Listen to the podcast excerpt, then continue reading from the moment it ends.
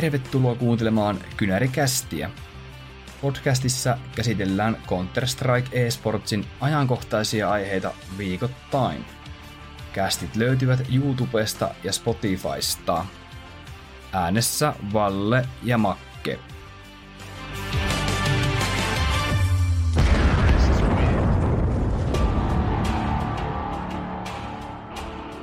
Hyvää alkanutta syksyä kaikille Kynärikästin kuuntelijoille. Kiitoksia teille kaikille kuuntelijoille, kun olette ollut mukana. Ollaan saatu myös todella hyvää palautetta teiltä. Kiitos myös siitä. Ja jos et ole ottanut vielä meidän kanavia haltuun, niin laita tilaus tulille. Se on isoin kiitos teiltä meille. Ja mä en tosiaan tee tätä kästiä yksin, vaan tota mun kanssa on täällä linjoilla höpisee hyvä ystäväni Makke. Joo, luojan kiitos, ei joudu itekseen täällä höpöttelemään, vaan voidaan puhua näistä CSN ajankohtaisista aiheista ihan kahdestaan. Tänään meillä on sitten vähän semmoinen, ei nyt spessujakso, mutta kerrotko Valle lisää, mitä meillä on tänään aiheet? No, puhutaan vähän tuosta EPLstä, katsausta vähän sinne. Sitten voitaisiin puhua tota, niin, näistä meidän muistelmista. Menisi jo unohtaa, eli vähän CSGOn fiiliksiä, että mitä muistoja meillä on CSGO eSportsin osalta, mitä me ollaan seurattu. Ja sitten meillä on vuorossa ehkä kenties laji legendaa tulla lopussa. Ja toki tota, ehkä yksittäisiä uutisia. Katsotaan, mitä tästä tulee. Joo. Ajateltiin vähän Vallen kanssa silleen, että kun tässä nyt CSGOta pikkuhiljaa kuopataan, niin kuopataan mekin tällä kästissä ja vähän muistellaan, mitä, mitä hienoja hetkiä on koettu ja mitä joukkueita on tullut seurattua ja ketkä pelaajat on jäänyt mieleen ja kaikkea tämmöistä. Vähän muistellaan vanhoja ja tavallaan omalla, omalta osaltamme haudataan CSGO. Palattaen vielä viime jaksoon, niin me Makki puhuttiin paljon tuosta CS2 siinä. Ja niin se vaikka vaan kävi, että viimeisenä päivänä ei julkaistu CS2, että sitä ei ole vieläkään julki. Mutta ilmeisesti beta on tullut aika monelle pelaajalle, kuten sinulle. niin, vihdoin minäkin sen sain, että vähän tässä oli jo suolainen, kun sähän sait siinä ensimmäisessä aallossa silloin ihan ekoja joukossa. Joo, maaliskuussa kun oli se ensimmäinen, niin mutta nyt tota, on tippunut sitten kaikille melkein tuota. Me ollaan Vallen kanssa vähän testailtu ja itse on kyllä sille ihan tykännyt, totta kai tuntuu vähän erilaiselta kuin CSGO ja siinä on muutama juttu, josta vielä pitää päästä eroon, että se toimii hyvin. Esimerkiksi se... Mitä sä oot? Niin, kerro vaan. Esimerkiksi se, että aina kun törmää omiin, niin tulee semmoinen kuminaho-efektilogi. Se on tosi ärsyttävä. Mutta kaikki muu, niin, tai semmoinen normiliikkuminen ja ampuminen, niin ihan okolta tuntuu. Ja mä muistan, kun sunkin kanssa juteltiin siitä, että se sprayjaaminen tuntuu oudolta. Niin, niin se saattaa johtua siitä, että joku oli jossain Redditissä tehnyt postauksen siitä, että jos sä ammut ohi vihusta, niin sä näet sen tracerin, eli sen luodin railon, mitä se menee. Mutta silloin kun sä osut vihuun, niin sitä ra- äh, traceria ei tule. Eli sitten kun sä näet, että oho, toi kuti meni ohi, niin sä niinku ylikorjat sitä spreitä. Niin se voi johtua tämmöisestä niinku alitajunnan jutusta, mutta kun CSGO ja CS2 spraybuttonit laittaa vierekkäin, niin onhan ne ihan samanlaiset, että se on joku tämmöinen tunnepuolen asia sitten ehkä kuitenkin. Joo, ja sitten jos bossilla tota, ampuu tota, niin ohi, ja se kun näkyy, että se luoti menee ohi, niin, tai jos olet ampunut bossilla, niin tota, se on itse asiassa aika hirveetä, kun sä näet vielä sen, niin. miten paljon se menee ohi. niin, siinä tulee, nimenomaan, miten siinä paljon tulee se fiilis, että ei ole totta. Se on niin ihan raivossa, kun sä ammut se ensimmäisen laagi. Mutta kyllä ensimmäiset kosketukset CS2 niin oli positiiviset ja tuli ihan semmoinen inta pelatakin. Ei oikein CSGOta jaksanut hirveästi enää pelata.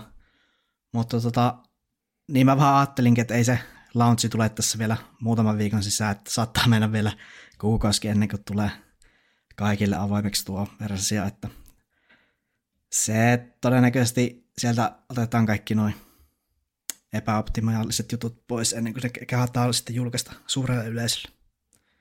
Mulla tuli Makki mieleen, kun puhuttiin nyt tässä, että vois myös meidän tota, kuuntelijat niin kommentoida niin omia näkemyksiä tuosta CS2.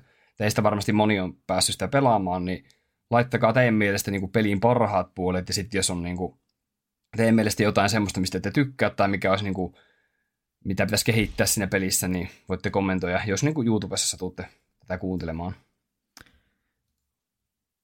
Kyllä vain. Sitten me varmaan hypätään johonkin mentäisikö me EPL aluksi vai mitäkö, mitäkö tota? Uh, tota, tota. Voitaisiin ihan Makki lähteä näistä meidän CSK-muistoista liikkeelle. Tota, itellä on tässä vähän listattuna näitä, mitä niin kuin tosiaankin muistin, että itsehän on CSK Esportsia seurannut tuolta 2020, ehkä 19 lopusta, niin mä en itse näissä mun omissa muistelmissa ota kantaa näihin tota, Virtus Pro Fnatic menestystarinoihin tai näihin, että onko sulla Makki jotain tämmöisiä vanhoja juttuja siellä vai enemmän tämmöisiä tuoreempia? Ää, tuoreempia itselläkin, että semmoisen tosi intensiivisen seuraamisen aloitin 2019. Joskus 2016-2014 taisin muutamia pelejä seurata just milloin se nipissä oli Allu, niin vähän seurasin niitä ja näin, mutta ei silloin oikein kiinnostanut. Ehkä se johtui siitä, että ei tuntenut niitä organisaatioita, ei tuntenut pelaajia, niin ei syntynyt semmoista fanituksen kulttuuria. Tunnetta. Niin, mm. se vaatii sen tunteen siihen mukaan, että jaksaa kiinnostaa. Ja kyllä se tunne mulla tuli silloin, niin kuin varmasti monella Suomi-fanilla, niin 2019 sen ensin menestyksen myötä, että mä muistan, mä silloin, kun Minorelta ensin pääsi jatkoa, niin mä herähyisin, että hetkinen, suomalainen CS-tiimi, että tätä pitää ruveta seuraamaan. Ja siitä lähti oikeastaan CSK on ollut mukana elämässä ja nimenomaan just tämä e-sportsin puolelta, että on kyllä ollut mukava. Kyllä se sille tuo elämään sisältöä, kun on joku urheilulaji, mitä seuraa, ainakin omasta mielestä. Kyllä, ja itsellä on tosiaan useampia lajeja, mitä tulee tosi aktiivisesti. Paljastakoot, että se e-sportsin lisäksi tulee tosi paljon kotimaista SM-liigaa tai liigaa, niin tulee jonkun verran seurattua. Ja nämä mun omatkin joukkueet, suosikkipelaajat perustuu tosi paljon semmoiseen tunteeseen ja fiilikseen, että mitä on pelejä kattonut, ja sitten on jos jotain pelaajasta ehkä niin kuin taidollisesti nauttinut katsoa peliä, niin se perustuu tosi paljon semmoiseen, että ne ei välttämättä ole nämä munkaan valinnat semmoisia tällä hetkellä, tiedätkö, että ne olisi jotain maailman top-pelaajia. Että ne on semmoisia, mistä itse on tykännyt. Joo, mullakin on paljon semmoisia tunnepikkejä omiksi suosikkipelaajiksi, mutta sitten on tykännyt myös seurata huippustarojen peliä, koska sitä on niin mukava katsella, miten taitovia ne on. Kyllä, ja tota, itse kuulin ehkä entiseltä työkaverilta tai sinulta ensimmäistä kertaa, että on olemassa tämmöistä CSGO eSportsia. CSGOstahan totta kai on tiennyt jo ihan yläasteikäisenä ja alaasteikäisenä. Mutta tämmöistä niin e-sportsia, että sitä voi katsoa Twitchistä liveenä ja näin, niin se oli niin kuin aika uusi juttu silloin. Ja eka matsia en kyllä muista, mikä olisi ollut, mutta tota, mä veikkaan, että se on ollut varmasti ehkä joku ottelu. Ja just sillä 2019 linaarilla, oisko? Tai sitten ehkä havun peli, jompikumpi. Joo, mulla ihan ensimmäinen ottelu, josta jäänyt sellaiset selkeät muistikuvat oli, seurasin sitä ensin runnia kyllä, mutta se semifinaali, vai oliko se Quart, eikö hetkinen, se, se, se Liquidi-peli ensillä, kun ne voitti Infernossa siinä, niin se jäi mulla mieleen, ja sitten mä katsoin kaverin luona sen Navi, Navi finaaliin ja sitten finaalin tietysti perään, niin ne on jäänyt mieleen sille isosti. En ihan, niin Mikä niin turnaus se oli? Katowice 2019 Majorit. Joo, no niin. Joo, kun itse en tosiaan ehkä tuota muista, että en on varmaan sen jälkeen ruvennut vasta seuraamaan. Ja jos mennään vielä tähän ensin muisteluihin, mulla on jonkun verran ensin muistelmista, no kelläpä meistä suomalaisilla ei olisi ensistä jotain sanottavaa, niin mulle on Makki jäänyt mieleen 2020 vuoden puolelta tämmöinen peli kuin tota Heretics vastaan ense. En tiedä, kertooko sulle mikään, mitään tämmöinen peli. Ja se oli tota ESL Onein turnaus. Joo. Ja Heretics oli silloin tällainen enempi tier 2-tason ranskalainen joukkue. Ja siinä pelasi nykyisistä ehkä tämmöistä pro-pelaajista tunnetuimmat niin Laki ja Maka. Ja tota, mä muistan, että olitko sinä tai joku oli mulle niin kuin sanonut, että, että Enselle ei ole mitään niin kuin, vaikeuksia tuosta heretiksistä, että heretiksille ei pitäisi olla minkäänlaisia mahkuja voittaa Ense, ja sitten ne voitti 2-0 kuitenkin. Ja ehkä niin kuin, toi oli ehkä ensimmäinen semmoinen kohta, että, että mä tajusin, että mitenkä vaikeasti ennustettavaa tämä esportsi kuitenkin on. Joo, ja se Joku on tässä vuosien tosi nimetön nähty. tiimi. Jep. Mm. Että Nuke päättyi siinä matsissa 16-5 ja Inferno 16-6. Se oli tosi iso selkäsauna ja Maka oli plus 26 KD ja siksi Maka on mulle ollut semmoinen ensin tappaja aina tai vastaava, että nykyisin pelaa tuolla Looking for Orgissa ja taisi pelata tuolla muistaakseni, oliko Falconsissa joo, Falconsissa pelasi tosiaan ennen sitä ennen kuin tota, niin Falcons kaatu. Ja jos se nyt makaa, tiedät minkä näköinen kaveri on, niin kyllähän se on tuommoinen niin tappajan näköinen. Mä oon muutenkin huomannut, että sä oot tosi mielellään kansat tämmöisiä ehkä altavastaan bossipelaajia. Että tulee mieleen Syrson ja Torsi ja tuommoista, ketä sä ihan avoimesti fanitat. Joo, en, mä en tiedä. Mä en tiedä, mä en koskaan niin kuin, en lähde fanittaa semmoista, tiedätkö, jotain niin kuin suosikkia. Mä tykkään aina kannustaa näitä underdogeja ja sitten seurata ehkä enempi, että pystyisikö nämä joskus niin kuin nousemaan sitten. Siitä tulee jotenkin semmoinen parempi fiilis, kun nämä underdogit niin kuin yllättää ja sitten sä oot ollut silleen, että mä oon aina uskonut näihin. Kyllä. Ja sitten toinen asia sieltä ihan alkuajalta jäi mieleen tietysti tämä ense niin sanottu draama, kun ne kikkas sen Aleksi. Ja mä olin silloin vähän ristiriitaisin tunteen siitä, koska mä heti aluksi ymmärsin, että miksi tämä muutos tehtiin, koska mä itsekin huomasin, että ensin puuttuu sellainen tulivoima, että pystyy haastamaan just esimerkiksi Vitality tai Navi, kun siellä on Simple ja Syvoa, ja ensillä ei ollut Allun lisäksi oikeastaan semmoista superstaraa, niin mä olin heti silleen, että okei sunni, että tossa on niinku oikeasti semmoinen äijä, joka on, pystyy ensille kääntämään niitä pelejä, mutta kaikki tietää, miten siinä sitten loppujen lopuksi kävi. Että just toi ehkä, ehkä Suomi-fanat jakautui silloin vähän kahteen leiriin, oli niin kuin Allun puolella olevat ja Aleksi B puolella olevat, ja itse olin kyllä ehkä enemmän silleen,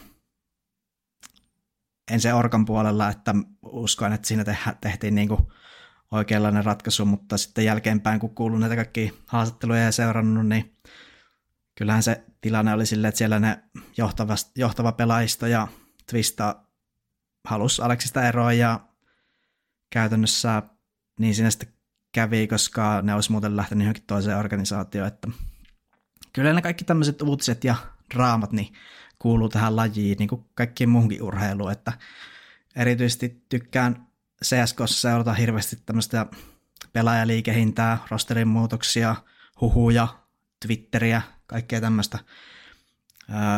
tulee seurattua lähes yhtä paljon kuin itse pelejä. Joo, mulla tosiaan toi, pahoittelin tuosta vähän yski, yskin tuossa ja meni vähän, Meinaako vähän? Ääni, äänipaineeseen. Joo, niin tota, joo, ensin jos mennään vielä, niin, niin tota, muistatko tota, niin, 20 DreamHack Masters Springiin, missä oli ensi vastaan Navi, matsi, se oli tosi kuuma ottelu joka päättyi tota 2-0 enselle. Ja tässä pelattiin tosiaan treeniä ja Dust 2. Ja treenissä ensin teki aika ison comebackin, että Navi johti 11-6 parhaillaan. Mutta se tuon aikainen meta treenissä oli, että CTllä otettiin niin kuin helposti joku 12 kierrostakin, jos ei enemmän. Niin tota, ensin teki älyttömän comebackin ja se niinku, heti näytti oikeastaan selvälle se voitto ensille, kun ne sai CT-puolessa ekonomian sellaiseen kuntoon, että ne kesti häviä, että hävitä ehkä yhden rundi, mutta ne ei, niinku, niille ei oikeastaan koskaan se ekonomia mennyt nollaan sen jälkeen, kun ne sai sen niinku kunnolla rullaamaan. Mm. Ja tota, mm, tuleeko sulle, jos mennään tästä ensistä vielä eteenpäin, niin Tuleeko sulle muistoja havusta mieleen? No kyllä havukin on tullut seurattua. Just tulee mieleen päällimmäisenä flashpointit, kun ne pärjäsivät siellä hyvin ja sitten toisena tulee mieleen se, että kun ARL ja x siirtyi sinne havuun ja niillä oli se älyttömän kuuma runi. Muistatko? Se on jo vähän, siitä ei ole niin kauan enää, mutta tota, se oli kyllä upeata aikaa, kun Suomi-tiimi suorastaan dominoi jälleen kerran, että sitten se vähän laantui se vihreä, että en tiedä, varmaan vihut sitten mitä nämä mitä, mitä tämä havu oikein tekee, kun nämä voittaa, voittaa koko ajan, mutta se jäi mieleen. Ja, mutta sitten ehkä havu, havunkin meininki on tässä pari viimeisen vuoden aikana vähän tullut alaspäin koko ajan hiljakselta, että se on itse harvittanut kyllä, että Suomi CS on vähän semmoisessa huonossa kengissä tällä hetkellä. Joo, meidän pitää pureutua paremmin tuohon Suomi CS ja jossain vaiheessa enempi ja tehdä semmoinen Suomi-katsausjakso. Ja itsellä havusta ensimmäiset muistot oli tuolta Flashpointin turnauksesta, turnauksesta vuodelta 20. Ja muistanko mä Makke oikein, että havu pääsi tuohon isoon Flashpointiin turnaukseen, mikä pelattiin tuolla Amerikassa, niin hieman tuurilla, että joku joukko oli jättänyt tulematta jostain syystä paikalle, että olisiko ollut jotain ongelmia sitten matkustamisen kanssa tai jossain, niin, tai oli näitä viisumiongelmia, mitä nämä on, niin että Havu olisi saanut sitten kutsun siihen tilalle. Ja toi turnaus oli semmoinen, niin kuin, että siellä oltiin niin kuin kuukausi Joo. paikan päällä. Et siinä oli niin kuin, vähän niin kuin alkulohkot Pro-liigassa, että pelattiin aina yksi lohko kerrallaan ja siksi toi turnaus kesti niin kauan. Joo, siinä oli joku, olikohan se joku venäläistiimi, joka ei saanut visoja, ja sitten Havu pääsi sinne ihan varkaan, ja se oli hieno, hieno runi päästä tuonne siellä 100 tonnia siitä palkintorahaa. Kyllä, ja joukkueessa oli silloin tosiaan äh, Slovi, Huudi, Sav, Zore ja Doto. Ja jos miettii niin kuin, nyt näitä pelaajia, niin eikö Huudi siirtynyt muistaakseni ehkä Valorantin puolelle? Kyllä. Ja en tiedä, pelaako enää siellä. Ei öö, välttämättä. Ehkä se jossain pelaa. En ole seurannut Valoranttia kyllä. Joo. Ja sitten jos miettii, että Savi valmentaa Ense, äh, Zorre on nyt lopettanut tai lopettamassa. Itse asiassa varmaan lopettanut. Ja Doto on vissiin sitten ihan free-agenttina ja Slovi vaikuttaa tuolla havussa. Joo, Dotto ja Sunni molemmat tällä hetkellä free-agentteja, että se Ambussi-organisaation investoijat päätti vetäytyä CSGOsta ja se koko rosteri laittiin transferilistalla, että jälleen kerran tämmöinen epäonnistunut rosteri yritys valitettavasti suunnillekin. Ehkä me nähdään CS2 taas Dotoa ja Sunnia Servulla.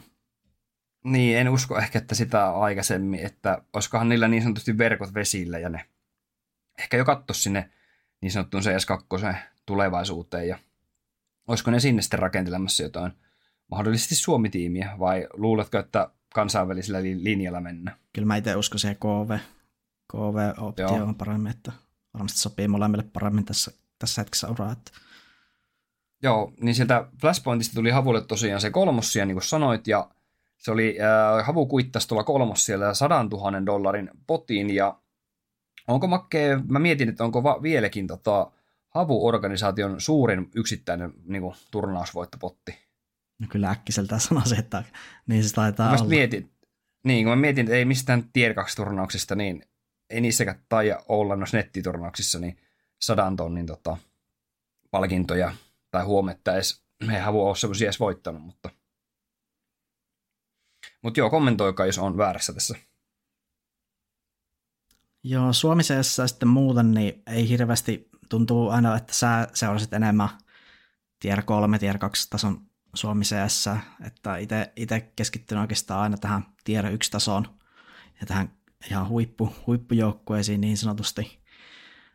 Että just kaikki tämmöiset pienemmät Suomi-tiimit jäänyt aika vähälle huomiolle itselle, mutta lempi suomalaispelaajia niitäkin löytyy, että x ja tykkäsin aina katsoa. Aerialia kannustin. Toivon, että hän palaa vielä pelikentille. Ja Mites se... kova esportsi? ei oikein lähtenyt itselle ikinä, mutta... Sehän oli hirveän niin kuin, paljon niin kuin, pinnalla, tai sille, että ne yritti ainakin puskea niin kuin, vaikka minkälaista mainosta oli. Ja... Niin, mutta ehkä nyt tälle viime, viime aikoina niin eniten tullut seurattua tuota Ensi Akademia, että se koko projekti mun silmään vaikuttaa ihan lupaavalta, ja mä tykkään siitä, miten stabiililta se koko projekti vaikuttaa, että siinä on kaikki tosi sitoutunut siihen hommaan, ja tuntuu, että ne on niin myös kehittynyt tässä pikkuhiljaa. Että kyllä mä Joo. toivon, että se ensi akatemia jossa kohti CS2, niin pääsee, en mä tiedä, johonkin top 50, kolkuttelee jotain top 30 jossain vaiheessa. No top 50 olisi tosi kova. En mä niinku, top 30 on ehkä tässä vaiheessa vähän liian niin, kova. Niin on. mutta top 50 olisi ihan semmoinen realistinen, tai mun mielestä niiden pitäisi ehkä olla top 50 tällä hetkellä, koska no jos niin kauan tuolla samalla rosterilla, rosterilla grindannut, ja mun mielestä heillä on ollut aika paljon kuitenkin ehkä semmoisia mahdollisuuksia näyttää heidän osaamista. Joo, sitä on vaikea sanoa, että mistä se niinku, saahan se viimeinen vaihe heille, että tuntuu, että tuosta ei Koska, kannattaisi mm. hirveästi vaihella pelaajia, vaan että onko se sitten vaan sitä harjoitusta ja harjoitusta ja harjoitusta. Et tosissaan toi World Rankingi on vähän junnannut ehkä tuossa paikallaan tuossa 80 sijoilla nyt vuoden, vuoden ajan suurin piirtein. Niin, ja sitten jos miettii nyt tota Assemblyjä, kun pelasivat Janoa vastaan, niin tippuvat just tuossa ensimmäisessä pelissä Janolle 1-2.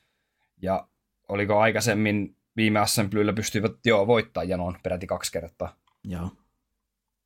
Et, tota, et se on vähän tuommoista, niinku, tiedätkö, vaihtelevaa. Et, et välillä musta tuntuu, että toi Ensi Academy ne on menossa niinku, eteenpäin, mutta sitten nyt jos katsoo viimeisen kolmen kuukauden voittoprosentteja, se on tuommoinen vajaa 35, niin en mä tiedä, voiko tähän nyt olla tyytyväinen kuitenkaan ihan täysin. Ei oikein. Ei oikein hyvin tyytyväinen voi olla, että en tiedä, tulivoimaa varmaan tarvii, että just yksilösuorituksen parempi. Joo, mutta tota, sä et tosiaan kovaa esportsia ole seurannut hirveästi. Ehkä kovan otteita tuli itse aika paljon katsottua Havun rinnalla, ja Derkeps totta kai sieltä nousi hyvin esiin. Derkepshän taisi olla tämmöinen aggressiivinen tota, bossipelaaja, tai semmoinen aika rohkea, ja en tiedä vai tuntuuko se siltä, että, että sille vaan sitten pelattiin ne hyvät paikat. Mm, niin, voi olla, että huo, mitä huonompi taso on, niin sitten jos tiimi pelaa sulle paikkoja, niin sitten yleensä tulee niitä numeroita myös vähän niin kuin ja, Jampi. Mm. Jampistahan oli kova hype niin, silloin, että tota, itse en ehkä siihen kelkkaan niin kovasti lähtenyt ikinä, mutta totta kai kannustin häntä ja se oli kyllä hieno chanssi sille, kun se pääsi tuohon enseen vähän näyttää osaamista ja ehkä semmoista niin, osakkeet nousi, niin, osakkeet nousi, pääsi niin. sitten helpommin vaihtaa siis, Valoranttia ja muuta. Vähän sama tarina kuin Derkepsille, että oli 17-vuotias kaveri ja silloin puhuttiin tosi paljon, että tulee tekemään niin kuin hieno uran CSKssa, kunnes sitten yhtäkkiä kertoi keskittyvänsä opintoihin, jossa, jonka jälkeen oli puoli vuotta vuosi hiljaiselo, ja sitten siirtyikin tuonne tota, niin, Valorantin puolelle ruotsalaisorganisaation Fnatickiin.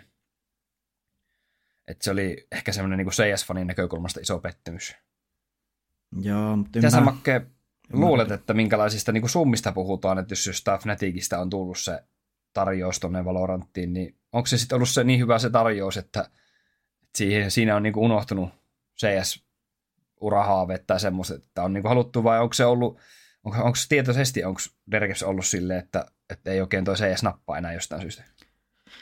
Niin, kyllähän se kun uusi, uusi FPS-julkaisu tulee ja sä mietit siinä, että tuleeko tästä CSstä mitään, jääkö mä johonkin suomi meihin tässä grindaan vai keskitynkö tähän uuteen peliin ja koitan päästä KV, KV-kentille pelaalle, että kyllähän se palkkaero on valtava ja vähän sama Jampillakin, että monet vielä haikailee sen perään, että hän tulisi takaisin CS, mutta mä oon aina sanonut, että niin kauan kun se saa Liquidissä palkkaa, niin ei kyllä kannata tulla, että mun mielestä sillä on ihan hyvä, hyvä meno siellä Valorantin puolella ja iso seuraajakunta ja ehkä sille aika tunnettu pelaaja Valorantin puolella, niin mun mielestä Jampilla on kanssa pullat hyvin uunissa.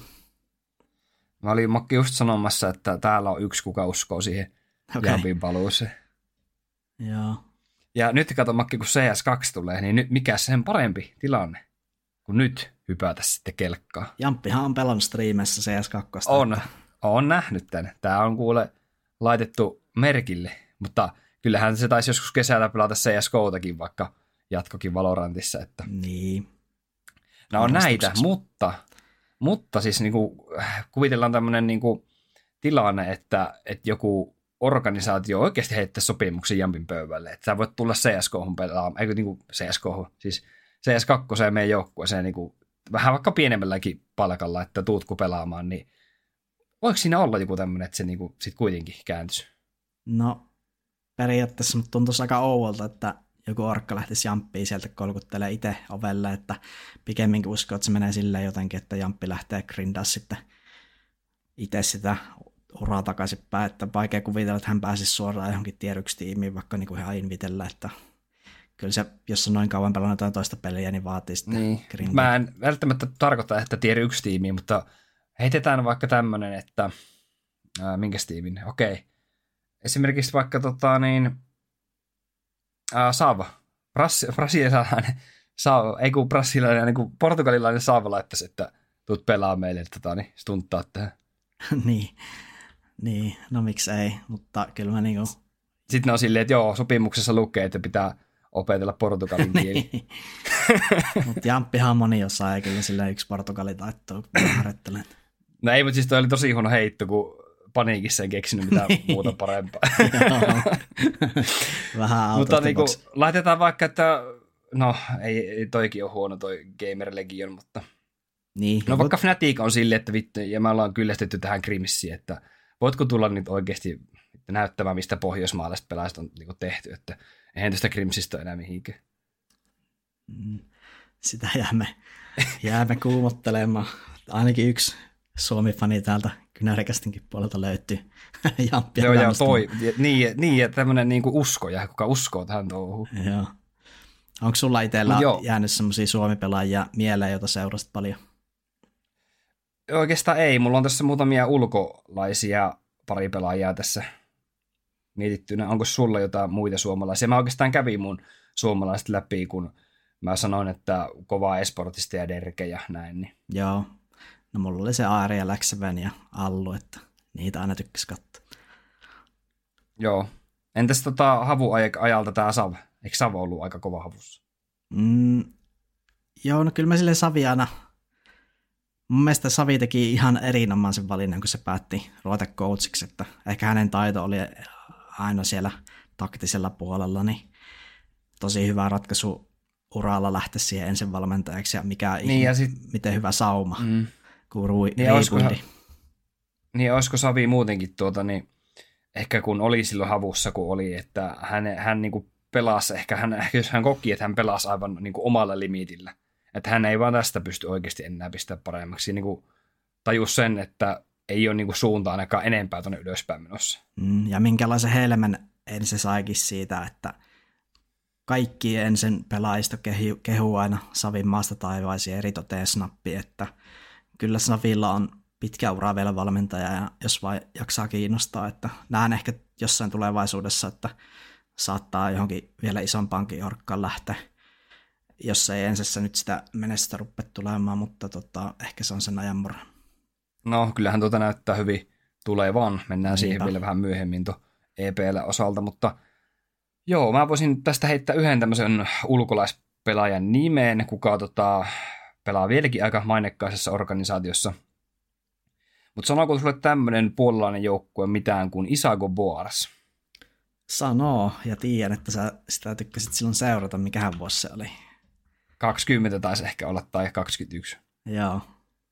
Mutta joo, tässä Isako Boarasissa puolalaisessa tämä oli enemmän tämmöinen tier 2-tiimi, niin täällä tota, pelasi tota, semmoinen pelaaja kuin Shyhy, eli tota Shyhu, miten se nyt sanotaan, ja Shyhyhan vaikuttaa nykyään tuolla Maussin ykkös rosterissa, niin tota, se vaan oli semmoinen pelaaja, mikä niin kuin nousi aina isosti esiin siellä Isako Boarasissa, ja ja tiedätkö, kun ää, Kova ja Havu tai muut Suomi-jengit, esimerkiksi ää, SJ Gamingit, niin pelasi aika useasti tätä Isakoa vastaan, ja sitten niin olit silleen, kannustit suomalaisia, mutta sitten tosi monesti huomasit, että, että aha, että täällä on taas tämä Siyhu tekemässä jotain tuhoja, että pilannut jonkun hyvän kierroksen tai jotain, niin se jää siinä, siinä, niin siinä mielessä mieleen, että niin kuin, niin kuin tavallaan huonolla tavalla, että kannustit suomalaisia, mutta sitten tota, Joo. jäi mieleen, että täällä vihulla oli tämmöinen pelaaja, tota, ketä ei pysty voittaa sitten.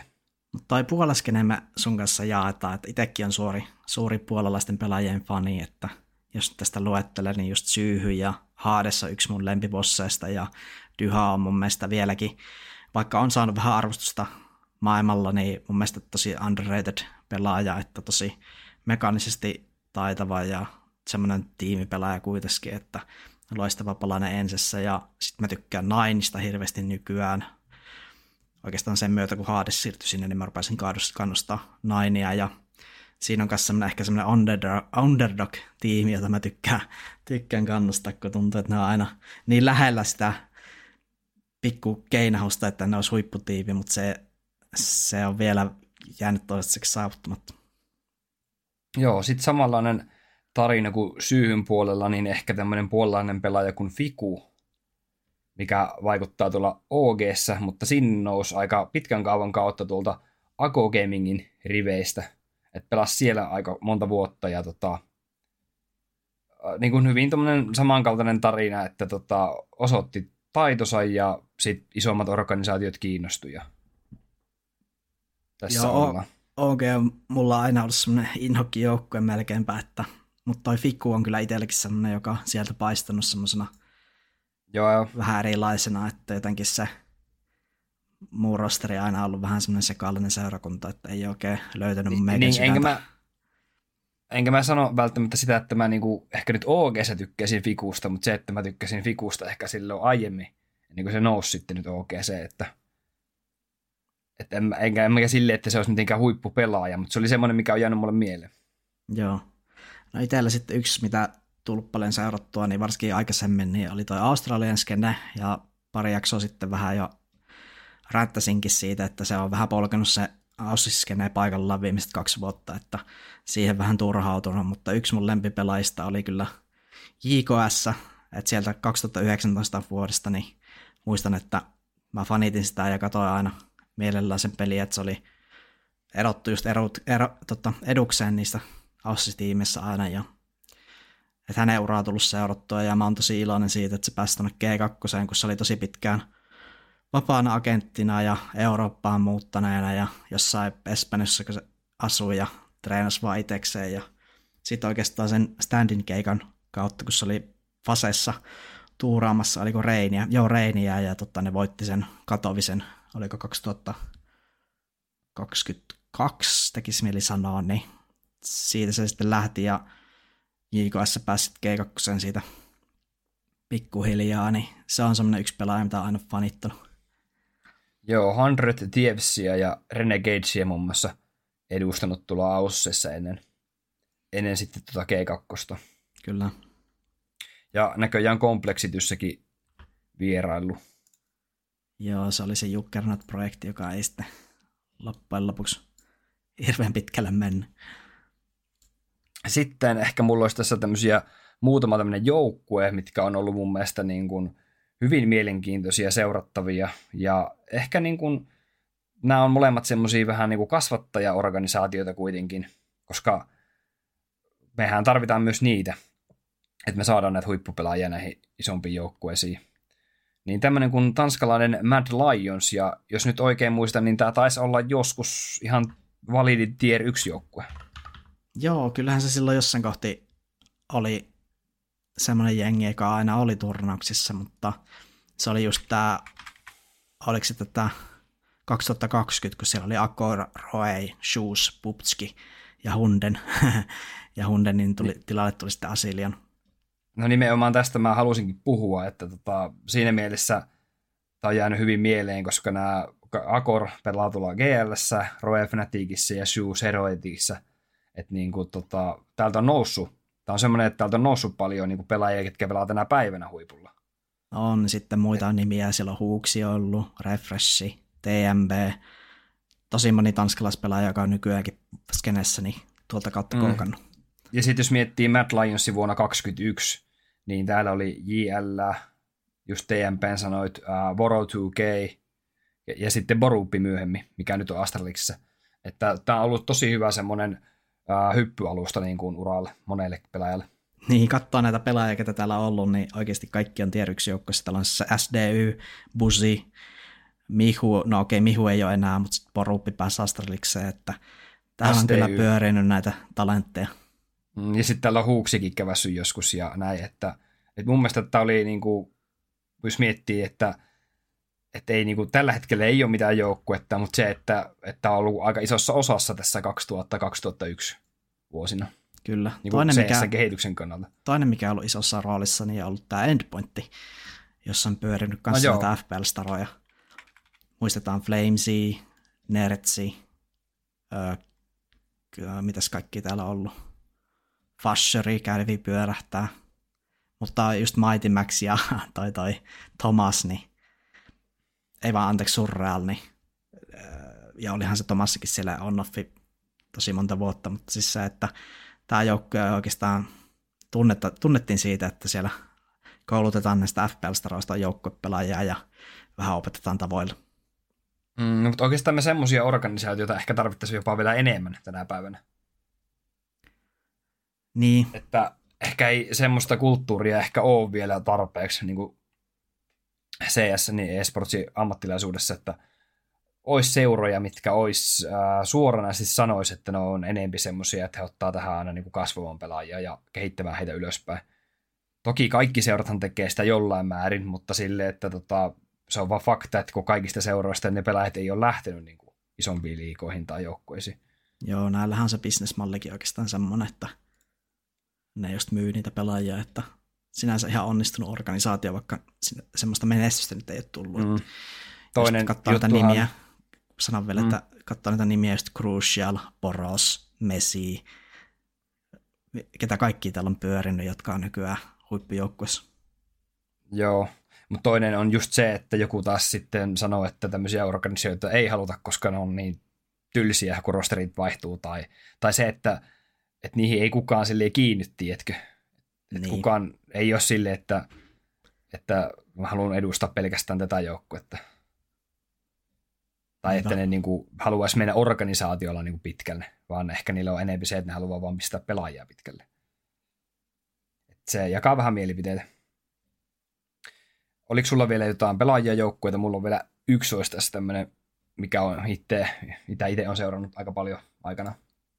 No puhuin jo niistä staroista, että totta kai Niko on yksi semmoinen, jonka peli aina mielellään katsoo, kun se on semmoinen talentti, että sitä on vaan niin mukava katsoa, miten se klearaa niitä angleja ja just maailman paras prefiremää ja miten se liikkuu, miten se tähtää, niin se on upeata katsomista, että tykkään ylipäätään semmoista pelaajista, jolla on semmoinen hieno tyyli ja tarkka hiiri ja semmoinen vähän robottimainen ote siihen peliin, että sitä on aina niin mukava katsoa. Ja sitten Device on semmoinen, jota on aina seurannut AVP-pelaajista, näistä huippustaroista.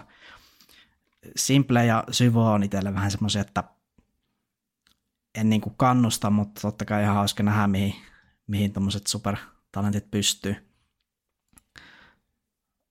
Miksi se muuten Makke on sillä tavalla, että tota, nyt kun katoin Devicea tai Simplejä näin, niin minkä takia se aina on niin, että tota, jos puhutaan absoluuttisesti maailman parhaista pelaajista, niin ne on aina näitä bossipelaajia, niin kuin, että niin kuin, että he, miksi, nämä, miksi just bossipelaajia arvostetaan niin paljon enemmän? No bossipelaaja on niin ison impactin roolissa CSS, että se on niin kuin kaikissa pelin osa-alueilla todella tärkeä pelaaja. Jos mietitään alkukierrosta, niin se hyvä bossipelaaja on tosi usein mukana niissä avaustappeluissa. Että se hakee entryjä sekä CT-puolella että teropuolella. Sitten mid-roundissa se tukee riflejen etenemistä teropuolella ja sitten CT-puolella ottaa hyviä rotateja ja pystyy frägäämään. Ja sitten late roundissa teroilla, niin se on usein klutstilanteessa, koska se on siellä vähän perämmältä aina menee saitille ja trodee. Ja sitten CT-puolella kanssa, niin yleensä pelataan, tai bossi pelaaja pääsee niin klutseihin, koska se vaikka nyt tulee meille overpassissa, niin se on siellä hevenissä ja kaikki muut hyppää alas ja se jää sinne ja sitten se on jossain 1 v ja se hoitelee sen. Että ihan sama mikä kohta rundia menossa, niin bossipelaaja on tosi tärkeä. Ja just se, että kun se on pelin paras ase, niin siihen halutaan joukkueen paras pelaaja. Ja, Joo, mutta, mutta ehkä, ehkä, mä, mm. ehkä mä sain kiinni myös siitä, että mitä tarkoitat, kun tavallaan aina, jos mietitään maailman parhaimpia, niin ne on yleensä niitä bossipelaajia, että miksei me arvosteta riflestaroja samalla tavalla, mutta ehkä se johtuu tuosta reitingistä, että kaikki tuijottaa aina tuota HLTV-reitingiä ja totta kai bossipelaajat on siellä yli, yliedustettuna. Mutta kyllä niin. mä itse aina katon rifle-pelaajia, ket, ketkä on niitä, jotka oikeasti tekee impactia. Kyllä, kyllä, mutta jos sä olisit, haluaisit olla oikeasti maailman paras pelaaja, ja sit sä yksinkertaisesti olisit vain rifle-pelaaja, niin sä et käytännössä voisi olla ikinä maailman paras pelaaja. Niin, tuo on totta. Toi on niin kuin, sinänsä niin kuin, mä ymmärrän sen, että, että mitä se tarkoittaa, että sä oot bossipelaaja just kun kerrot ton Impact-asian ja ton, mutta se, että tota, mun mielestä se on tavallaan vähän väärin, että, tota, että näitä ehkä tavallaan myös arvostetaan huomattavasti enemmän jostain syystä kuin jostain, niin kuin, jos puhutaan device tai simple, ja sitten jos sanotaan, että absoluuttiset huippuriflet, vaikka Rops ja Niko, niin totta kai simple device, niin periaatteessa vähän se arvostus on niin kuin isompi kuitenkin. Onhan se, ja, mutta onhan se perinteisessäkin urheilussa sille, että niitä jotain futiksessa kärkipelaajia arvostetaan, että ne on niitä tähtiä ja just se, että kun se on niin tärkeä rooli, kun sun pitää tehdä niitä maaleja, sun pitää Niin, no se on vähän ehkä se maalintekijän rooli, jos niin. Niin nyt niin kuin miettii, että ehkä ymmärrän paremmin tämän.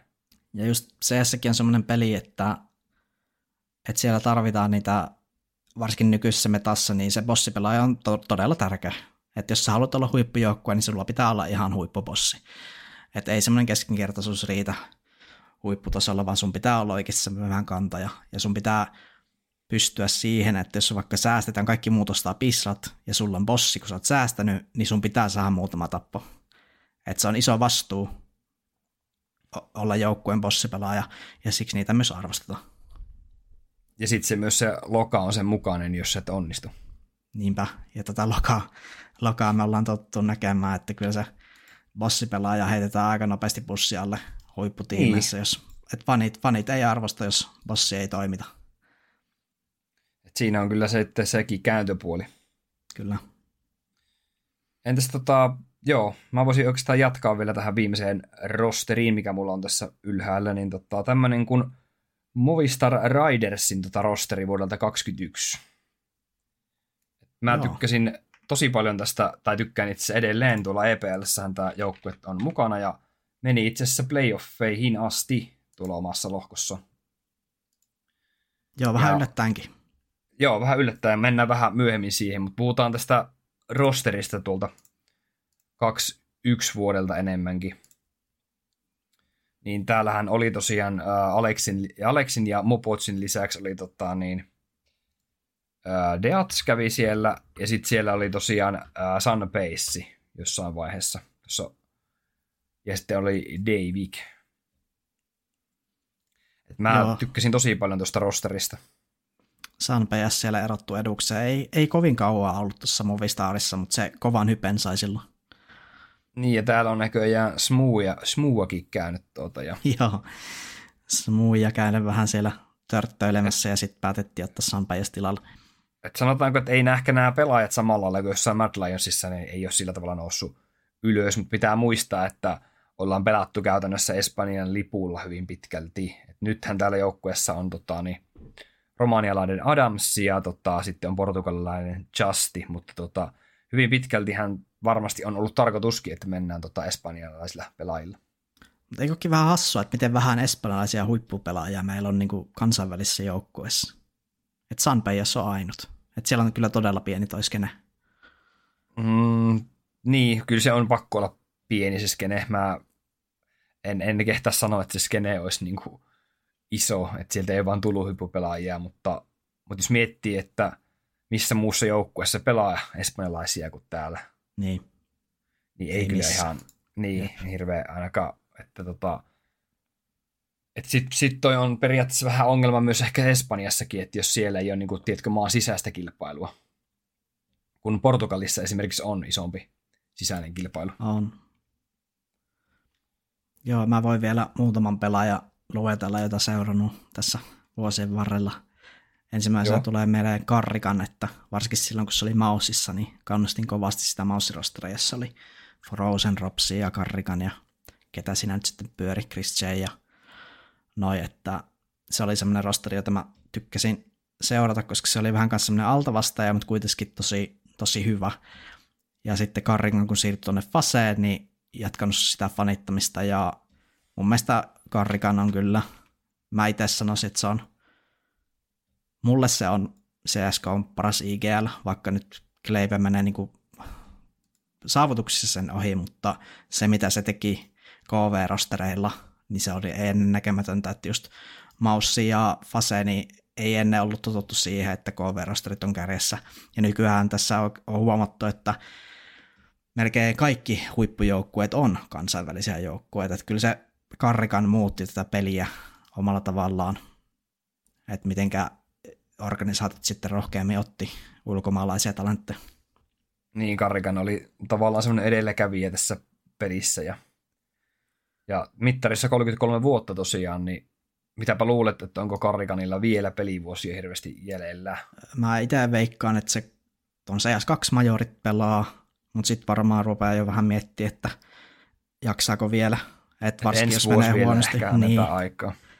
et varsinkin jos vähän Fasella taantuu tästä edelleen toi meininki, niin voi olla, että hän siirtyy sivuun. Ja sehän paljon puhuu sitä, että jos se sais- saisi luoda oman rosterin, niin se olisi GM siinä, ja sitten se ottaisi syyhyn IGLX.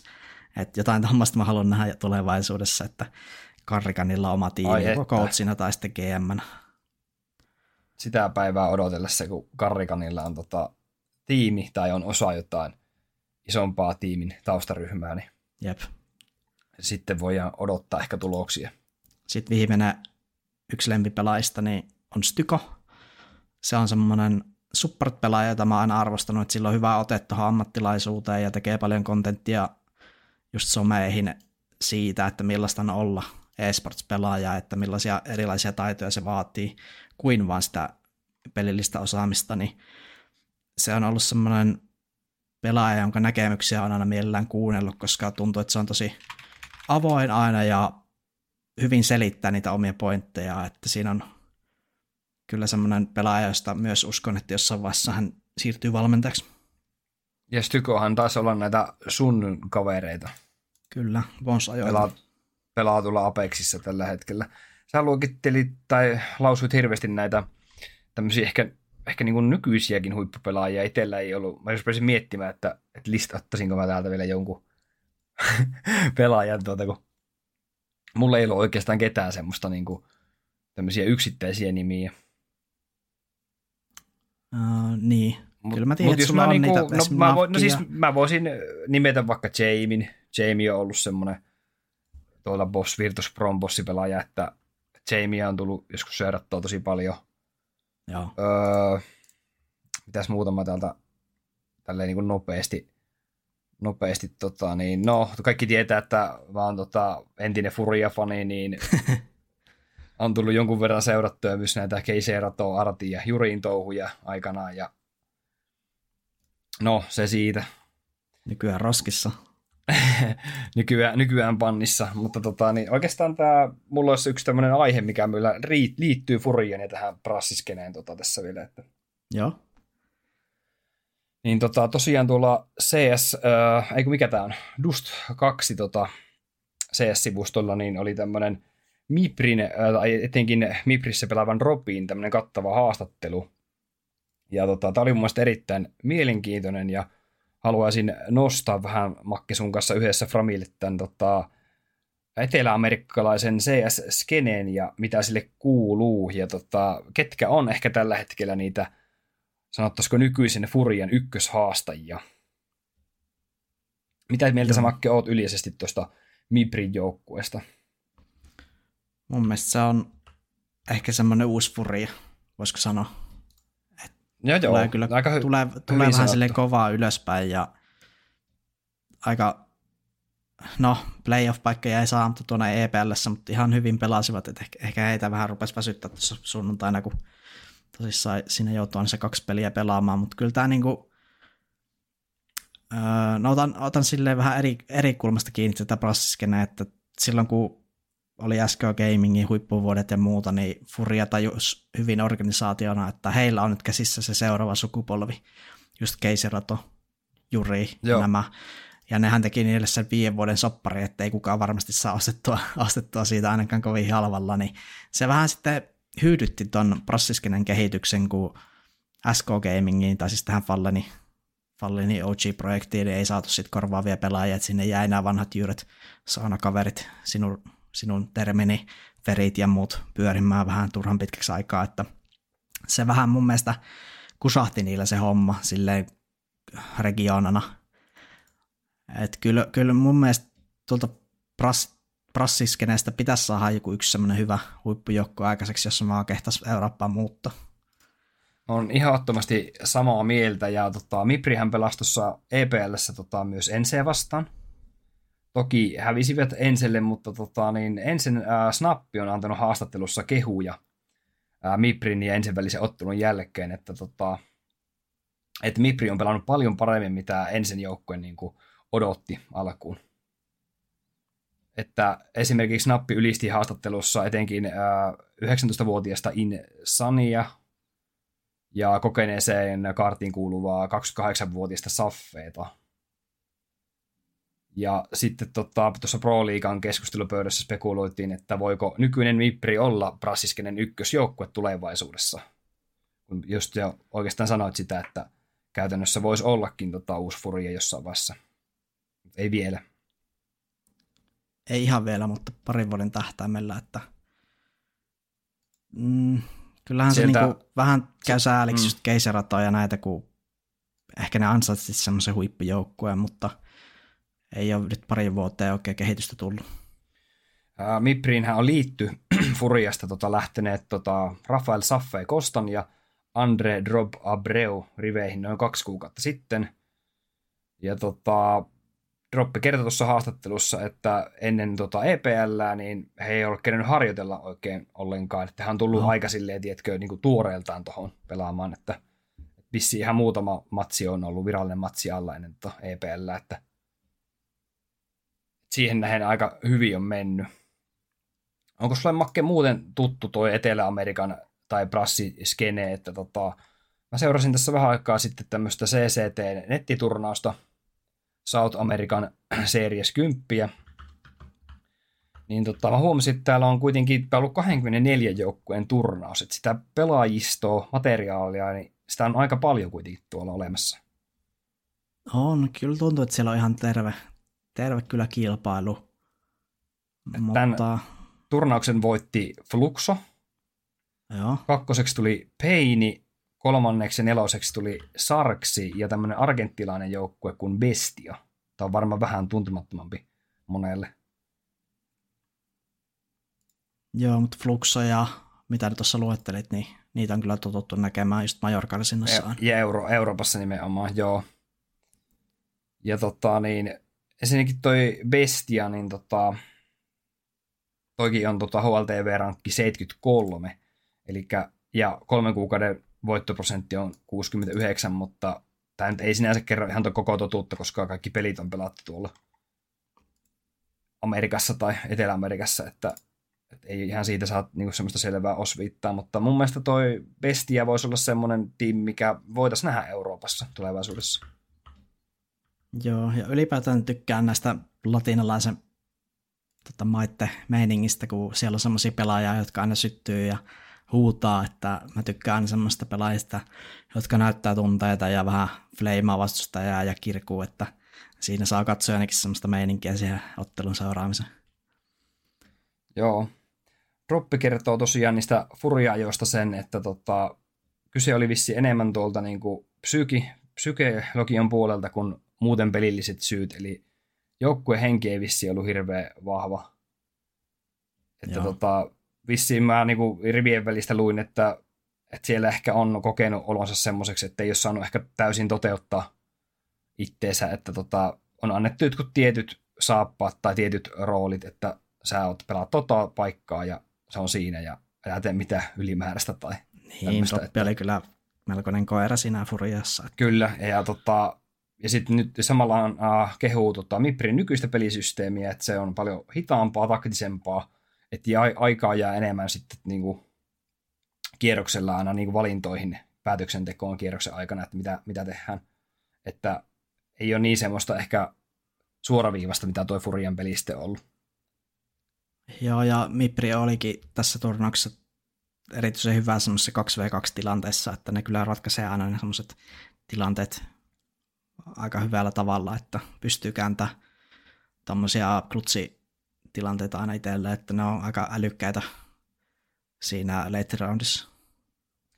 Sitten hän mainitsee vielä tota, ton erityisen tärkeänä pitää näitä joukkueen niin kuin, sisäistä henkeä. Että noin brassijoukkueet viettää suurimman osan ajasta niin kuin, yhdessä, kun ne, jos ne pelaa Euroopassa, niin ne ei pääse niin kuin, ystäviä tai perhettä tapaamaan, niin tota, siitä joukkueen hengestä pitää tulla vähän niin kuin, tosi yhtenäinen. Että tota, että se niinku auttaa sitten jaksaa sillä reissun päällä.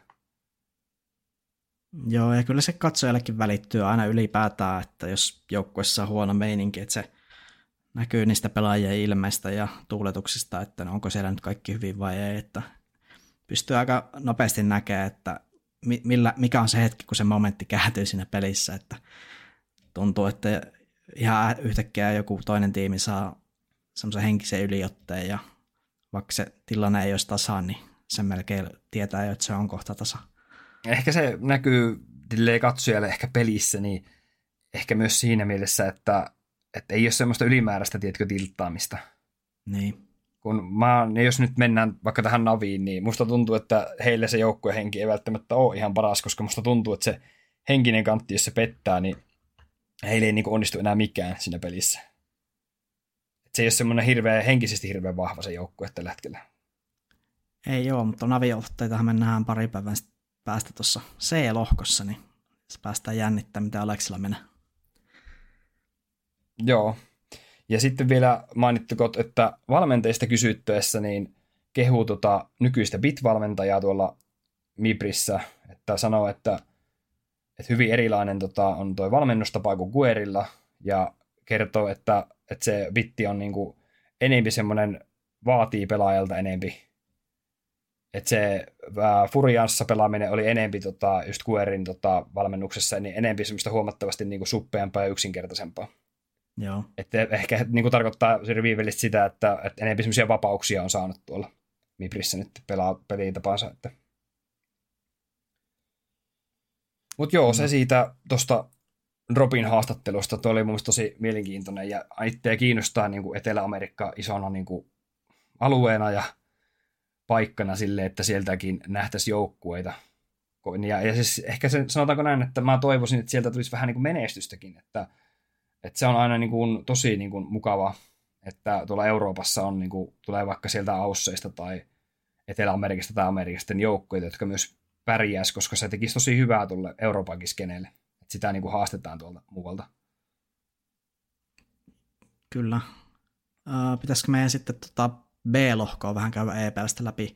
Tuliko siellä jotain suuria yllätyksiä vai menikö niin kuin oletettiin? Joo, itse asiassa nyt kun rupesin tarkemmin miettimään, niin mä en ole varma, muistanko mä tota, kaikkia, mitä me silloin viime jaksossa sanottiin tuosta öö, lohkosta, me vähän mutta... tota, mä muistan ainakin yhden jutun, että mä sanoin, että mulla on semmoinen pieni orastava luotto bikiin.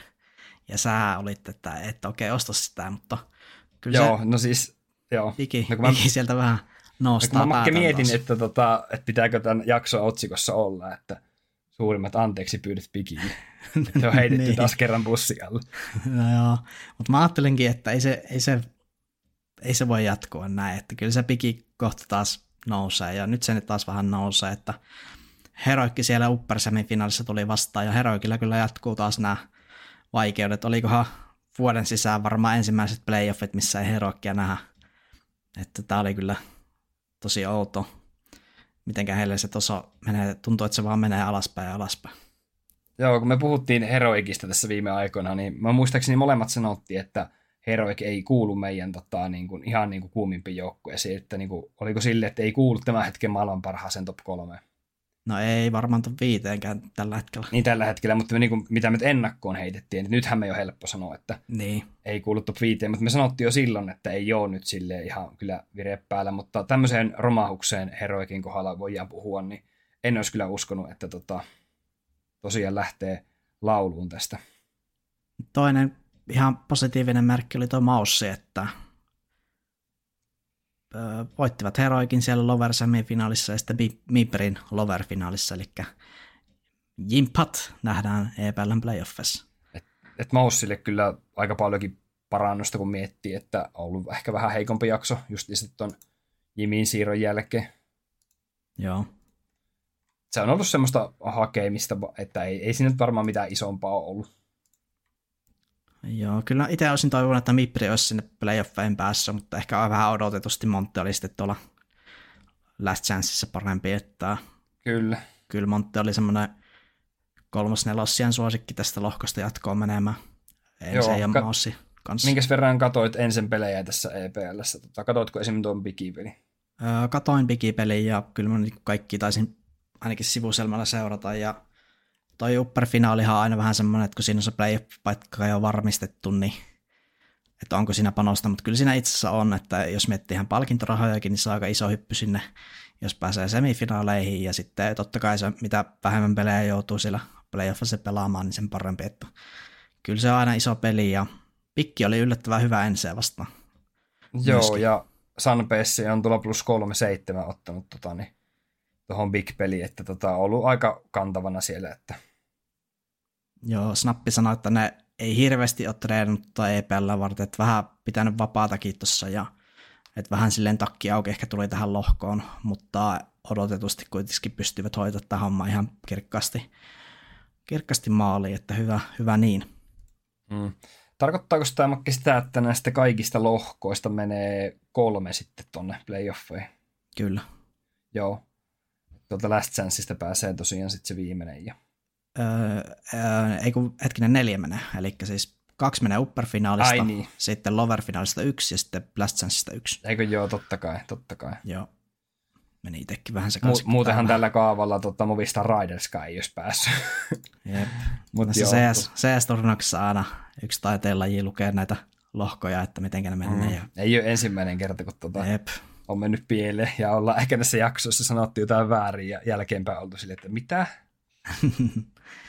Mutta joo, käydäänkö me makke C-lohkoa vielä vai tota, oliko tuosta B-stä vielä jotain. Se tosiaan se heroikin romahus yllätyksenä. Muuten mun mielestä tuossa lohkossa ei oikeastaan yllätyksiä ollutkaan. Ei. Ehkä Miperin hyvyys oli sitten semmoinen positiivinen yllätys, mutta mm, muuta ihan no, odotetusti. En mä tiedä, Mipri pelasi aika tasolla, jos miettii, että ei mennyt kuitenkaan jatkoon, no mutta haasto. Että sille tosi hyvin siihen nähdään, että siellä on ollut pari kuukautta, kuukauden kaksi ollut tota, kaksi uutta pelaajaa. Niin. niin. No tota C-lohko ennakkoa mä tehtiin jo pari jaksoa sitten, että onko meillä muuttunut mielipiteet siitä, että ketä, tätä, ketä täältä menee jatko. No ainakin nämä joukkueet, osa on niin kuin saanut pelejä alle siitä, mitä me puhuttiin, että mua kiinnostaa esimerkiksi katsoa tämä HLTV 52 siellä oleva Cyclone itse asiassa, koska tota, mä puhuin silloin jaksossa, että tulee haastamaan Navia, ei luultavasti voita, mutta tota, tulee pistää Navin tiukille ainakin yhdessä kartassa, niin mä oon edelleen samaa mieltä, koska ne on pelannut yllättävän paljon, ja jos katsot näitä pelejä, mitä ne on pelannut, niin ne on myös pärjännyt ihan suht ok. Joo, tämä onkin aika mielenkiintoinen. Taas tämmöinen Aasian puolelta tämmöinen uusi tiimi. En ole Syklona ennen törmännytkään, mutta on täällä Tämä on entinen Raveatom. Aivan, Että periaatteessa okay. oot törmännyt. Että nämä ei ole ihan mitään, mitään niin kuin uusia pelaajia ei ole, että kyllä näillä ihan kokemusta sille on. Joo, ehkä eniten kiinnostaa tässä lohkossa toi fase, että jatkuko niillä semmoinen huono vire vai onko nyt vähän lomailtu tarpeeksi, että päästään taas kauteen kiinni. Ja sitten toisena toi Fnatic, kun siellä oli se iso rebuildi, että miten heillä nyt sitten lähtee. Niin, Imperialia en ole hirveästi seurannut, se on ton Heni ja Boltsi ja Vinin tiimi, mutta tota, ilmeisesti tota, heiltäkin voi jotain odottaa, kun katsoo heidän tuloksia, niin tota, siellä on kuitenkin pystytty voittamaan jotain joukkueita mm. sitten ihan tällä tier tasolla ja ainakin pystytty mä, haastamaan. Mä sanoisin, että Imperilta voi odottaa vähän samaa kuin Mipiriltä, että pistää vähän kampoihin, mutta ei ehkä sitä jatkopaikkaa tule. Joo. Mitäs sulla on odotuksia tälle M80? Ei mitään. Aivan raski. Tosin näiden pelikokemus perustuu pelkästään tota, Amerikan, Amerikassa pelattaviin peleihin. Täällä on tota, voitettu Forsaken ja Nounsia, hävitty kompleksitylle. Mut mun mielestä tää, jos mennään tähän vielä äkkiä tähän Jenkkien, tota, Pohjois-Amerikan tota, skeneen, niin mun mielestä tämä on kokonaisvaltaisemmin, kokonaisvaltaisesti todella, todella paljon huonompi kuin tuo Etelä-Amerikan skene. Että on. jos täällä oot pystynyt voittamaan niin kuin tyyliin, nämäkin on voittanut melkein kaikki pelit, niin tota, en anna ihan hirveästi arvoa kuitenkaan. On tässä yksi ihan mielenkiintoinen seurattava, toi kuottemaalalainen Malps MD, eli ei ole kyllä kuottemaalaisia pelaajia tullut ennen vastaan, että tämä taitaa olla bossipelaaja, musta tuntuu, kun on noin hyvällä reitingillä pelannut. Joo, Mario on nimeä ja, nimi ja tota, vähän ehkä Super Mario näkö, näköinenkin on. Että tota, Joo. että katsotaan. Saanko siitä? Voisi kyllä, vois kyllä katsoa, katsoa kyllä tuon M80 jonkun pelin tuossa. Niin. Kyllä. Joo, Faseesta sanoit, että, että mitenkä heille, heille tulee tämä turnaus menemään. Uskotko, että se on semmoista kompurointia vai luuletko, että ihan näytöstyyliin mennään tuonne upperfinaaliin ja tota, siellä sitten hävitään tai voitetaan? Mä veikkaan, että näytöstyyliin mennään upperiin ja sitten voitetaan Navi siellä ja Aleksikin pääsee playoffeihin. Ai sä uskot, että Navi menee tuonne upperfinaaliin? Joo, kyllä mä katson tuota lohkoa, niin kyllä ne on parempia kuin yksinkertaista. Muistaakseni viimeksi me puhuttiin sitä, että Apex puottaa ne viimeistä. Mm, no voi, siis, no se on se tiukin paikka, mutta en mä nyt oikein jaksa uskoa. Et jaksa uskoa. Peru, okei. Perun vähän sanoja, jos, Mä oon- on, jos on Mä oon eri mieltä. Mä sanon, että Apex edelleen tiputtaa Navin tuossa kakkoskierroksella ja Apex Fase nähdään tuolla upperfinaalissa. Joo.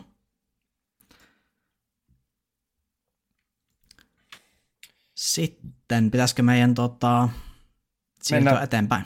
Joo, mennään tota, niin meillä taitaa olla makki sillä lajilegenda vuorossa No kyllä pitkästä vaan. aikaa.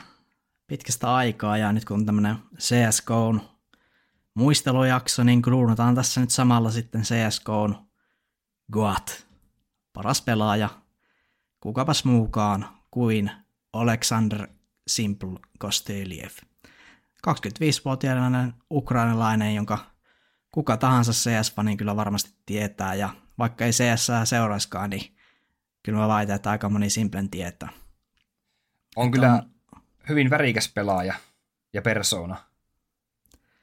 Sitähän kyllä on, että siinä ura alkuaikoina varsinkin, niin sai osakseen kritiikkiä siitä persoonasta ja huonosta tiimikäyttäytymisestä ja toksisuudesta. Eli hänen urahan alkoi tuolla Halo Racersissa vuonna 2014 ja oli siihen aikaan jo tunnettu tämmöisenä talenttina ja superstaran alkuna ja pääsi tuonne Hellraisersiin näyttämään vähän kynsiään. Mutta siellä, niin kuin kaikki ehkä tietää, niin se ei ollutkaan niin helppoa, että kyllä se Simplen persona siihen aikaan oli varsinkin niin todella toksinen, että heitti aika rajustikin näitä omia tiimikavereitaan bussi alle. Muistan, että esimerkiksi kerrotaan, että erään pelin jälkeen hän oli tuon Bladein heittänyt pois tiimikaverilistalta ja antanut haastattelun medialle, että mä en ymmärrä, miten joku, jolla voi olla noin paljon kokemusta, voi pelata noin huonosti, että eihän sinne sitten kauan mennyt, kun Simple sai potkut tuolta Hellraisersista ja sen jälkeen hän pelasi erilaisissa ukrainalaisissa mikseissä, öö, kunnes sai viimein semmoisen todella ison tilaisuuden urallaan, nimittäin Liquid tarvitsi superstar-pelaajaa ja tulivoimasta yksilöä, joka pystyy kääntämään noita pelejä ja Simplelle tarjottiin tarjousta, että muuttaisi etelä eikö tuonne Pohjois-Amerikkaan ja rupesi pelaamaan, pelaamaan Liquidin väreissä. Ja sinne hän päätti mennä, jättää perheensä, ystävänsä, tyttöystävänsä ja pelasikin siellä muutamat majorkarsinnat ja yhden major, major-finaalinkin jopa. Ää, siellä oli aika värikästä menoa sielläkin just tämän draaman osalta, että silloin kun liittyi joukkueeseen, niin Hiko, eli tämä Simplen PFF, niin sanoi jo tietäneensä heti alusta pitää, että tässä tulee käymään silleen, että jossain vaiheessa Simple sanoo, että se on joko Adren tai hän, että jompikumpi lähtee, ja niinhän siinä kävi, ja Team Liquid päätti niin sanotusti double downaa ja kikkata Adrenin, joka oli kokenut NA, IGL ja hommata siihen tilalle koostan. Ja Simple päätti jatkaa Liquidissä, mutta sitten he pelasi offline-karsinat tuonne majoreille ja pääski sinne ja tie vei major-finaaliin, jossa vastaan tuli sitten toi Luminous City Gaming, eli just tämä Coltsera, Coltsera prassitiimi, joka voitti sitten se finaali ja sai toisin, toisen kertaisen major-voiton itselleen. Ja aika nopeasti sen jälkeen sitten Simple päättikin lähteä Liquidistä, että tarina meni suurin piirtein silleen, että niiden kisojen jälkeen hän meni Ukrainassa käymään ja sanoi sitten vaan, että enpä taida tulla takaisin. Mutta se olikin se Liquid-pelitys, semmoinen oikeastaan ponnahus, ponnahuslauta Simplen uralla ja kaikki tietää, mitä sen jälkeen kävi, nimittäin hän liittyi Natus Vincereen, eli Ukrainan ykkösorganisaation tuossa 2016 vuoden puolivälissä, ja siellä pelasi erittäin uskomattoman hyvän uran, ja saavutti muun muassa Major-voiton, Major MVPn ja useita useita HLTV-rankingin ykkössijoja ja MVP-palkintoja. Joo. Tuo oli kyllä, en edes keskeyttää, kun oli niin tota, hyvä, hyvin sujuu tuo tarinankerronta. Niin, tota, niin, mitäs, tämä on hyvin tyypillinen tarina myös siinä mielessä, että Simplehän on löytänyt tota, CSN tuota, neljän vuoden ikäisenä ilmeisesti ja isoveljen kautta. Että Kyllä. nämä on varmaan Makki sullekin nämä isovelitarinat tosi tuttuja, että esimerkiksi Jimi, Jimi Salo, eli Impatti on löytänyt muistaakseni tota, niin, kanssa tota, niin Sergein kautta tämän pelin, ja muistaakseni lajilegendoissa oli tosi monessa muussakin tämä ihan sama kaava, että joku isoveli on näyttänyt peliin, ja sit, siksi ollaan ehkä jopa nuorella iällä siitä innostuttu aikana. Joo, kyllähän Simple ura on ollut kyllä semmoinen uskomaton tarina, ja mitenkä pitkään se on ollut yksi, mara- jos ei nyt maailman paras pelaaja, että mitä sä itse mieltä oot siitä, että kruunatko itsekin Simplen CSGOn parhaaksi pelaajaksi? No joo, kyllä sen täytyy niin tehdä, vaikka joskus tai niinku top 20, tota, 22 top-pelaajien osalta olisi halunnut tota, saivuun siihen ykköseksi, mutta tota, niin, pakko se on ehkä nyt niin sanotusti nöyrytyä vähän niin kuin muiden tahtoon, että olla itsekin sit samaa mieltä. Mitä sä Makke sanoisit ää, Simplen uran alkuajalta, että olisiko se voinut se Simplen tämmöinen niin toksisuus niin, niin tota, olla vaikka jollain tapaa niin esteenä ehkä tuossa uralla jatkumisessa tai? Kyllähän se oli, se olikin vähän este, että ne ukrainalaisorganisaatiot loppu vähän käsistä, kun hänen maine oli todella huono siihen aikaan, että kaikissa käytiin pyörähtää ja kaikissa meni tikut ristiin, että se oli oikeastaan tosi hyvä mahdollisuus hänen uralla siirtyä tuonne Liquidiin ja vähän niin kuin tavallaan kiilottaa sitä kuvaa ja moni on siitä just uutisoinut ja antanut haastatteluja, että Hikolla ja Simplellä oli erityinen suhde siellä Liquidissä, että Hiko opetti Simplelle paljon siitä, että miten olla parempi tiimikaveri ja miten kannattaa käyttäytyä, että kyllähän Simple on kasvanut niistä ajoista tosi paljon. Vaikka kyllä me vieläkin nähdään sitä hänen toksisuuttaan ja sitä voiton nälkää, mutta se on, se on aika monella tämmöisellä luonnonlahjakkuudella ja huippustaralla, niin se on tosi ö, ärsyttävää katsoa omien pelaamista, koska sä oot itse niin taitava, sä ymmärrät pelistä kaiken, niin sä huomaat pienetkin virheet, mitä kaikki sun omat tekee, ja tekisi mieli sanoa niistä, mutta kun ei aina kannata sanoa, niin siinä helposti menee sitten riitatilanteeksi.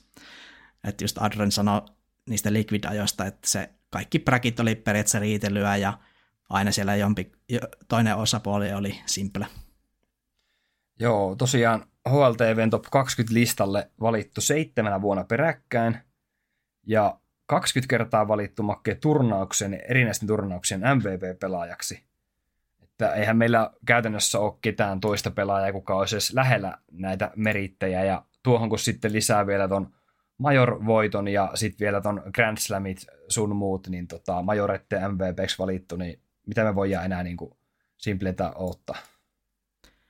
No niinpä, ja sitten kyllä se tässä kun neljä vuotta CS seurannut, niin aina kun Simple on servulla, niin mitä tahansa voi tapahtua, että kyllä se pystyy kääntämään niitä kierroksia, että todella tasainen pelaaja ollut aina ja just ei ikinä tiedä, ottaako se 1v3, että kyllä se on semmoinen pelaaja, jota pitää kunnioittaa, että mukava, mukava seurattava kyllä siinä mielessä. Vaikka ehkä Ukrainan tapahtumat, mitä tällä hetkellä on ollut, niin on hänen omienkin sen mukaan on vaikuttanut hänen pelaamiseen, että, en tiedä mitenkä hyvästä pelaajasta puhuttaisiin ilman näitä tapahtumia, jos ruvetaan tälleen miettimään. Niin, hän on monesti sanonut, että se Ukrainan sota just tuhosi sen niiden huippujeikkueen ja oikeastaan vähän niin kuin katkaisi sitä heidän voittokulkuaan, että kukaan ei tiedä, mitenkä, mitenkä pitkä erä niillä olisi niin sanotusti ollut sillä joukkueella edessä, että kyllähän se vähän harmittavaa on tälleen CSnkin näkökulmasta toi sotahomma, että siinä niin pääsi käymään. Että...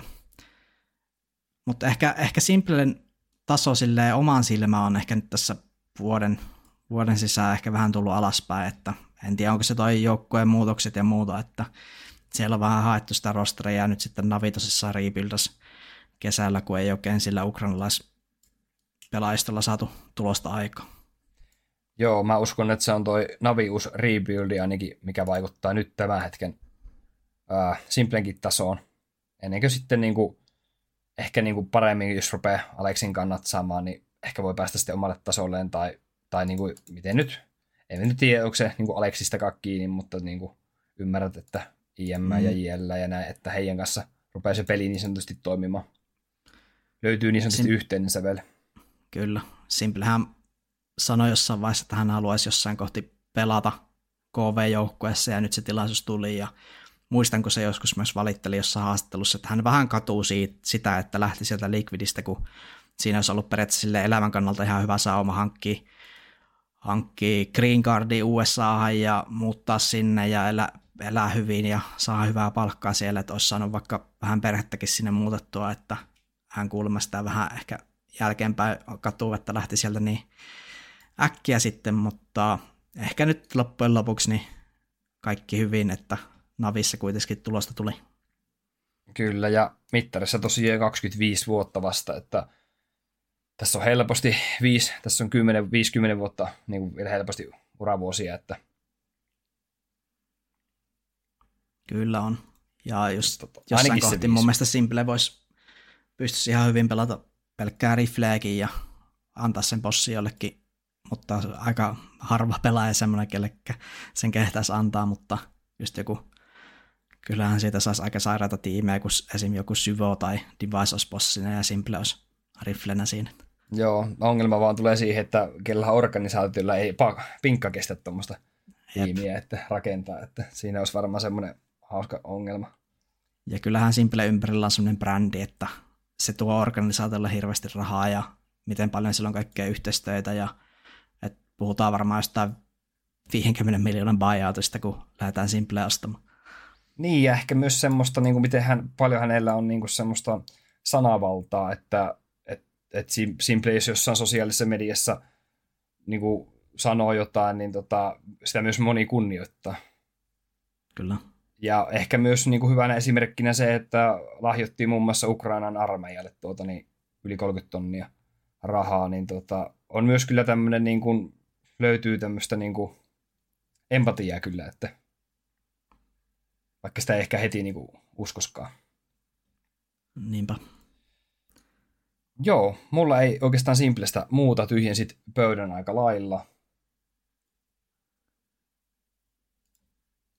Joo, sittenpä tota, pitäisikö meidän vielä jotain uutisia vai lyhyenkö paketti?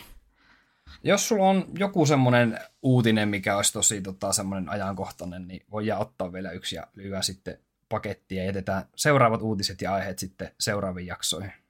No otetaan tähän jakson loppuun ehkä tämmöinen tuore Kevennys. uutinen, nimittäin, nimittäin tota Ense palkkas naisjoukkueen nimeltä Ense Athena.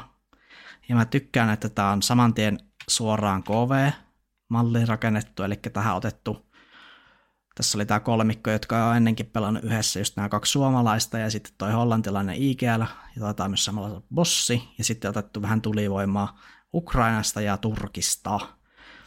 Että en ole itse tota Impactia, eli siis naisten liikaa hirveästi seurannut, mutta nyt kun siellä on suomalaisväriä, niin saattaa ehkä joskus tulla katsottuakin. Joo, oikeastaan aika hyvin just sanoit ton, että että ei sitä ole tullut katsottu oikeastaan myös sen takia, että siellä ei suomalaista edustusta ollut. Itse on ehkä jotain pelejä joskus kattonut ja aina niin kuin herää se kysymys, että tota, mikä se naisten pelaajien todellinen taso sitten on, jos vertaa, tota, se me nyt tiedetään, että se on huonompi kuin tota, miesten taso. Esimerkiksi tämmöinen esimerkki on mulla heittää, että Nip Impact pelasi muun muassa Leon Team Play Season 1 Janoa vastaan yhden kartan, jonka ne hävisi tota 8-16. Että sitten jos miettii, että minkä tasoinen joukkue esimerkiksi Jano on verrattuna niin kuin nipinnaisten joukkueeseen, niin tota, ainakin niin kuin miehiin verrattuna se taso on aika paljon alempi.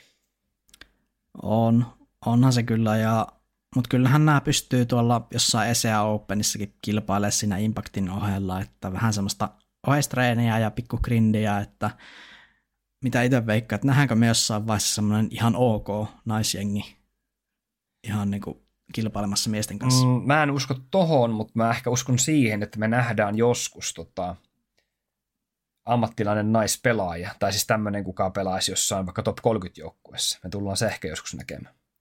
Joo.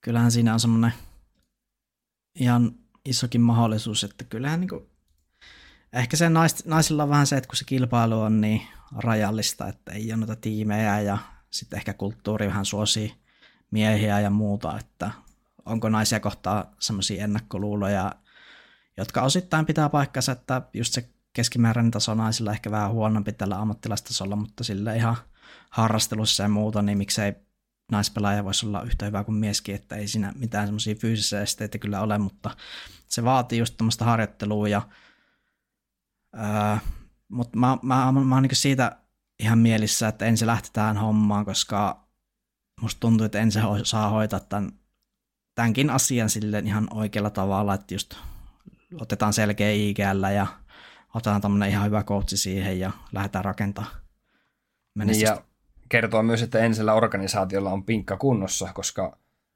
niin kuin laitetaan tämmöinen naisrosteri pystyyn.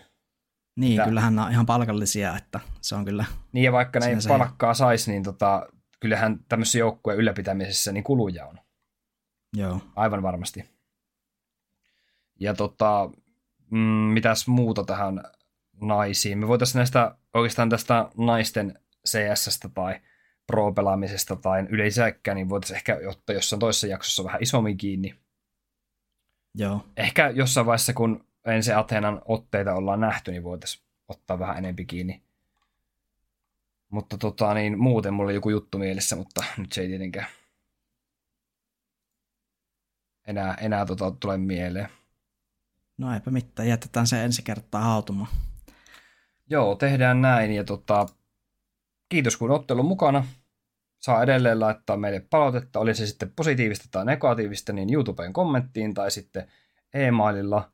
Ja eikö niin Makke, että niitä tuleviin jaksoihin niitä aiheita otetaan vastaan? Totta kai, ja ää, jatketaan ensi viikolla, ei kun tota, itse asiassa parin viikon päästä, ja katsotaan sitten varmaan EPL-lohkoja loppuja läpi, ja katsotaan miten Navilla meni, ja muuta, onko tullut mielenkiintoista uutista taas. Ja sitten niitä teidän aiheita, jos niitä tulee. On meillä siis takataskussa muutamia aiheita, että aiheethan ei lopu kesken kyllä. Sen voin luvata. Jep. Hyvä, eipä mitään, niin ensi kertaa ja kiitoksia paljon taas kuuntelijoille. Se on moro.